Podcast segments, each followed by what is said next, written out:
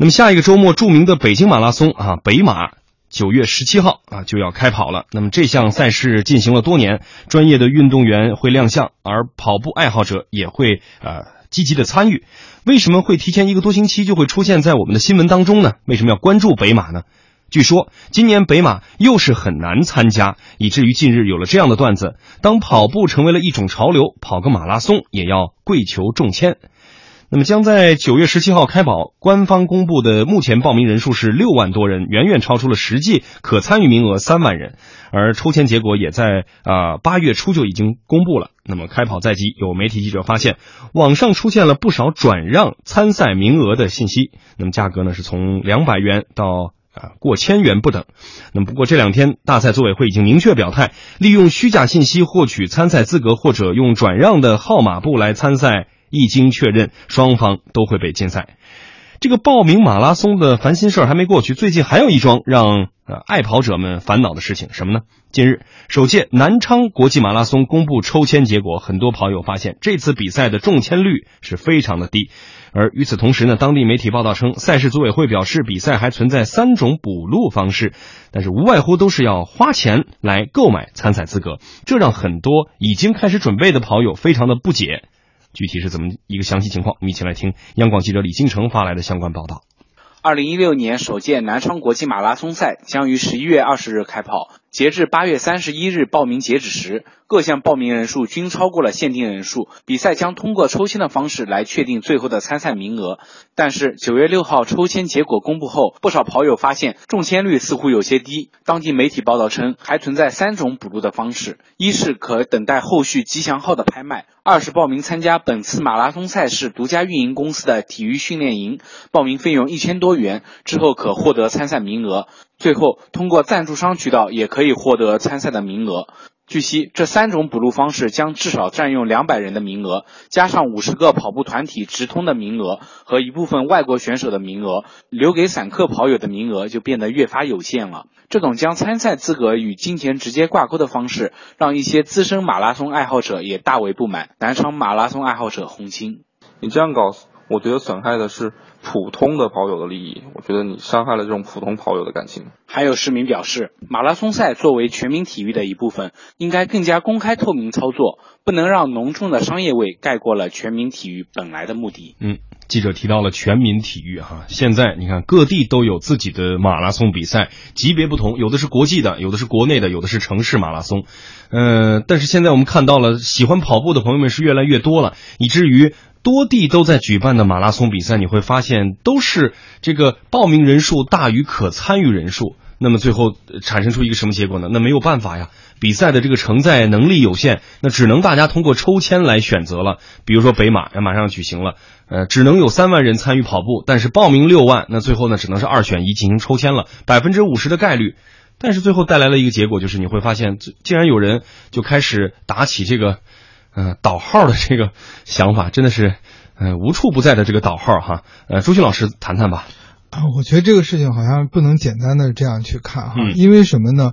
因为我们现在的像马拉松这样的赛事，它本身呢是有非常明显的市场化倾向的。嗯，而呢，马拉松赛事能够举行，它是对社会资源的一定的占用，因为。任何一场马拉松赛都意味着当地的交通要受到影响，市民的生活要受到影响。当然，这种影响是大家对体育运动的热爱，我们必须要付出的代价。但是，这种影响，呃，也不能成为一个简单的公共服务。嗯，也就是说，我们拿出整个的这种资源，然后大家来无偿来使用，我觉得这也是没有道理。这也是这些年来马拉松赛事在呃咱们国家。从市场化的角度来看，是越来越蓬勃，越来越兴旺，然后越来越呢热络，大家更多的人去喜欢去参加。其实说到这个中签率，我就在想哈，三万人呃三万个名额，六万个人来争，二比一，其实蛮高的。那你要想起别的摇号，那个小季不知道有没有参加哈，反正我就知道有有些摇号好几年都摇不上的，有有的是啊。所以要这么来类比的话，那我觉得这这这是一个很高的中签率了。但是，我觉得在这些规则当中，或者说我们在这些嗯马拉松的各种赛事的那个组织当中，应不应该，比如说更多提供，就是从供应那个就是供方的角度来讲。第二一个，是不是应该分类？就是说，有一些赛事，它可能是一个更公共服务提供。再有就是，我们应不应该去开辟一些，呃，更多的能够来跑马拉松的一些场所，而不是只在，比如说特别兴师动众的只在城市中心进行。我觉得这都是来解决问题的办法，而不是简单的要求现有的马拉松赛事扩容也好啊，完全免费也好啊，呃，或者怎么样。我认为南昌这个做法。也还，如果你要是市场操作的话，我倒不觉得它有什么过分之处。他甚至全部拿来售票，是不是也是一种市场行为呢？就像你去看篮球赛、看足球赛一样的。那按照这么说的话，那是不是也应该？因为我知道有些呃足球俱乐部的年票也非常厉害的。那至于说倒卖这个问题，你用实名制是完全可以解决的，就不允许他倒卖就好了嘛。嗯，很好，可以解决啊。当然了，参加这个马拉松比赛是需要支付一定的报名费用的，但是具体这个报名费用和实际的这个市场化之间，是不是还有一定的这个空间可以去寻找？这个可以留作讨论。季老师怎么看？呃，我觉得是这个样子的。我我就是我很同意这个朱旭老师所说的这种，可以通过一些市场的方式来进行这个呃规范。其实我觉得就是在这个报名的过程中间，其实也是。可以有一些方法的，比如说哈，因为我们发现不同的马拉松，它的这个参与的热度是不一样的。那比如说我们今天所提到的这个北马，是我们国家呃历史比较悠久，然后举办规模比较大，也是比较知名的一个，所以就有很多的跑友特别乐意于去参加它。这个大家也都知道。呃，那对于这样的一些就是大家都愿意去参加的，实际上我觉得主办方如果让所有的人都去参加，其实也是不现实的，因为你想那个。道路就是这么宽，没错。你这么多人，然后他这相应的这个组织啊，什么这种成本的付出也是非常大的。所以，即便是从安全的角度上考虑，也不可能让所有的人都去参加比赛，肯定是这样的。那么，除了经济的方法，我们还有没有别的方法呢？我觉得其实可以用成绩来作为卡线，这个也是一个非常简单的，就相当于你参加奥运会，不是所有人都能去的呀。不断的提高你这个比赛的对对对，你你你有一条这个成绩线，就是说你得达到多少成绩，你才能来参加我的奥运会。比如说奥运会的达标线，你没到，那你就来不了。那我这个好一些，就是说大家非常受欢迎的这样的一些马拉松比赛，是不是也可以？就是我画一条所谓的成绩线，你必须要达到这个成绩线，你来能才能来参加我的比赛。这一方面呢，就是有利于就是说大家都上，这是一方面哈。另外一方面呢，我觉得就是呃，其实也有利于提高本身参赛的这个品质，因为你的跑友的水平越高，其实你整个。比赛的水平也会越高，那么相应的这个组织啊，各方面的活动，这各方面的水平也会随之而一起上涨，因为大家都相对来说更专业，或者说水平更高一些嘛，所以我觉得这个是不是也是可以考量的一个方面和角度？嗯，一个正向的发展哈。好，那么马拉松的爱好者们，大家都怎么看呢？很多马拉松的爱好者都喜欢跑各地的马拉松啊，到全国各地去不断的换着跑。那么现在呢，跑变得不好办了，怎么办呢？我们的记者来采访了一位热爱马拉松的跑友樊先生，我们来听听，呃，跑友自己是怎么看的。河北省邢台市民樊先生是一名马拉松运动爱好者，曾参加过多次马拉松比赛的他表示。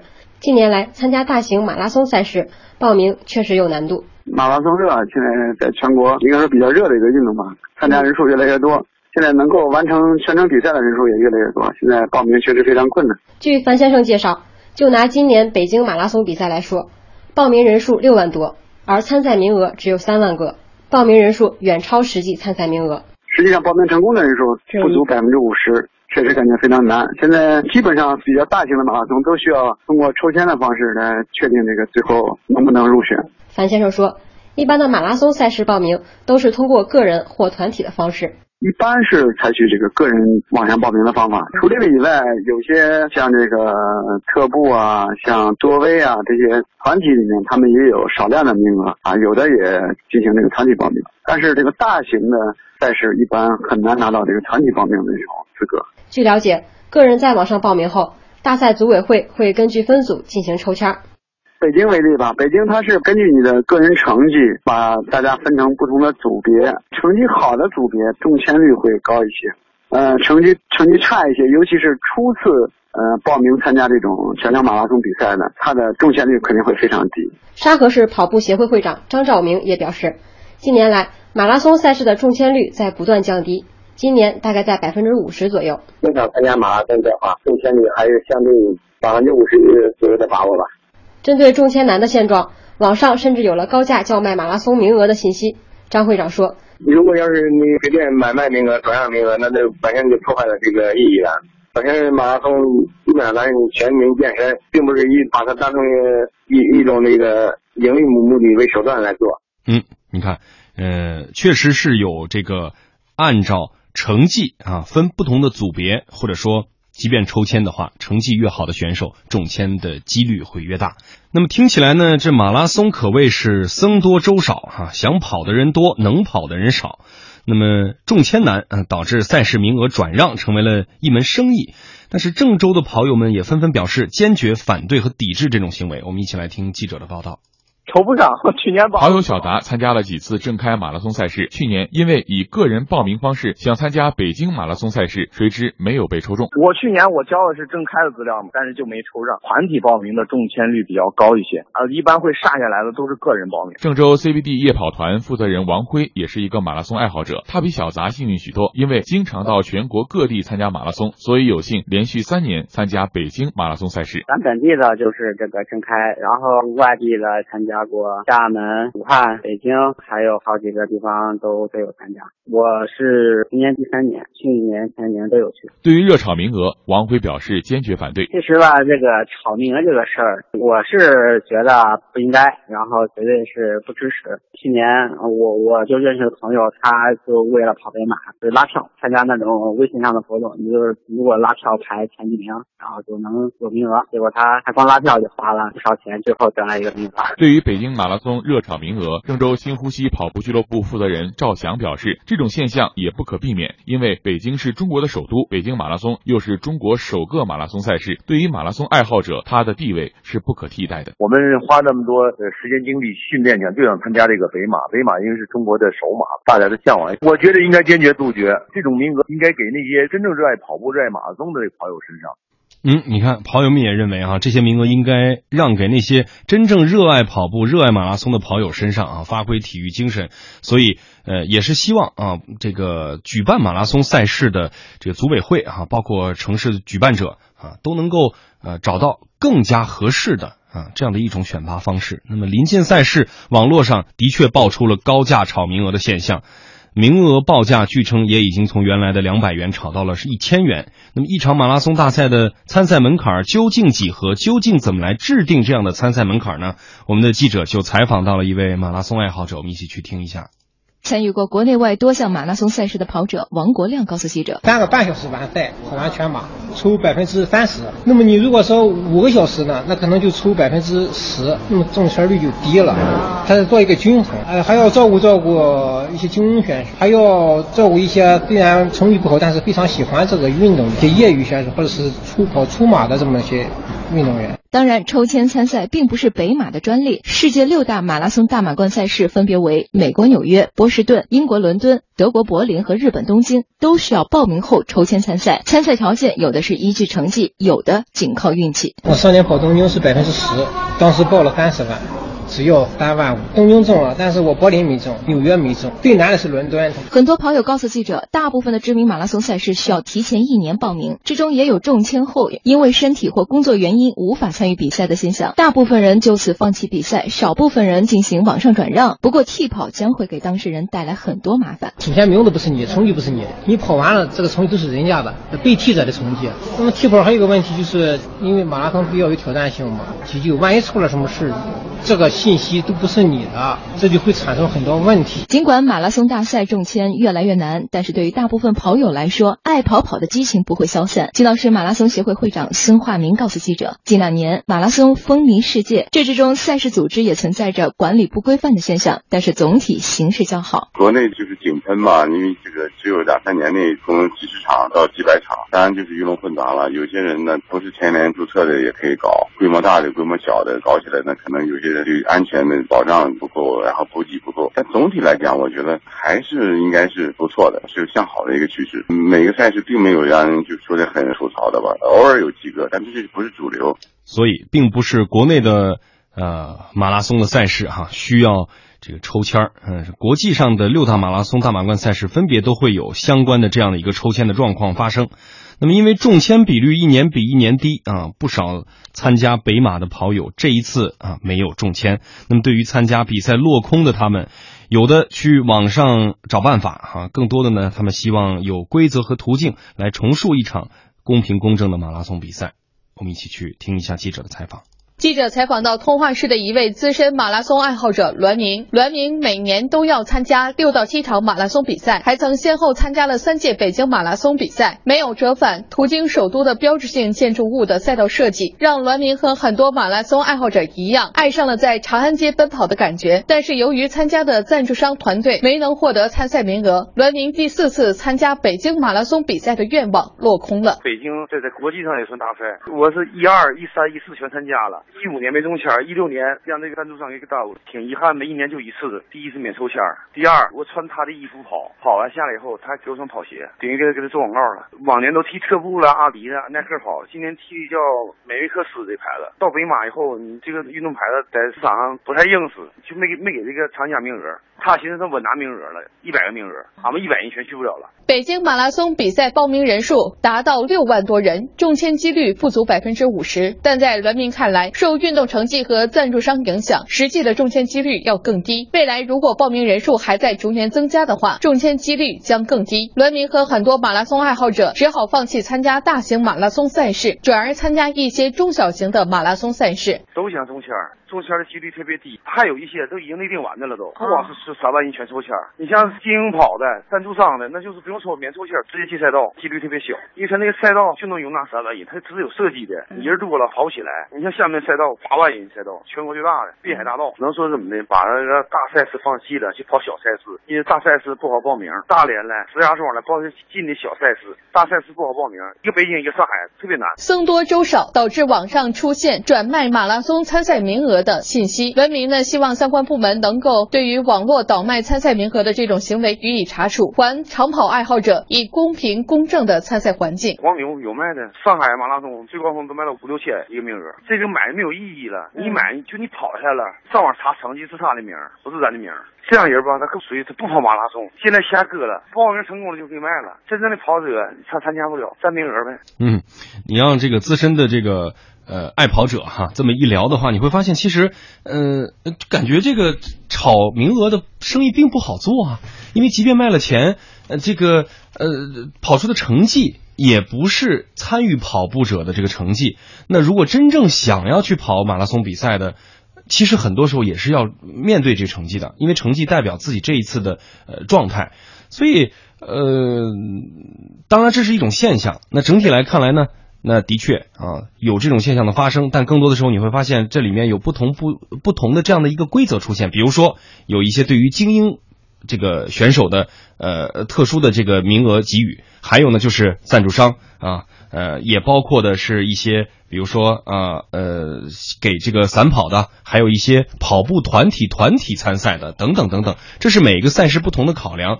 整个听下来，我们不同的地区的跑友，包括参与过和没参与过的朋友，抽上签的和没抽上签的朋友，他们都有自己的表达。朱旭老师听完之后，您又呃作何评价？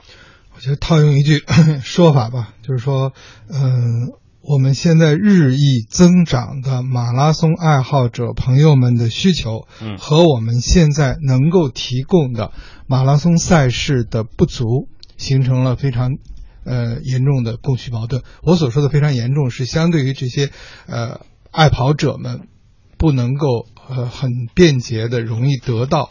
这样一些赛事的参与，嗯，指的是这个，而并不是说我们真的就是呃在这方面差得很远了，因为我们不得不看到，在这些年来，我们各地对于马拉松赛事的兴办，也呈现出非常蓬勃发展的这样一个趋势，而且它的市场化程度呢也越来越高，呃，相信啊，在接下来，因为咱们国家很大，城市很多，呃，能够举办马拉松赛事的。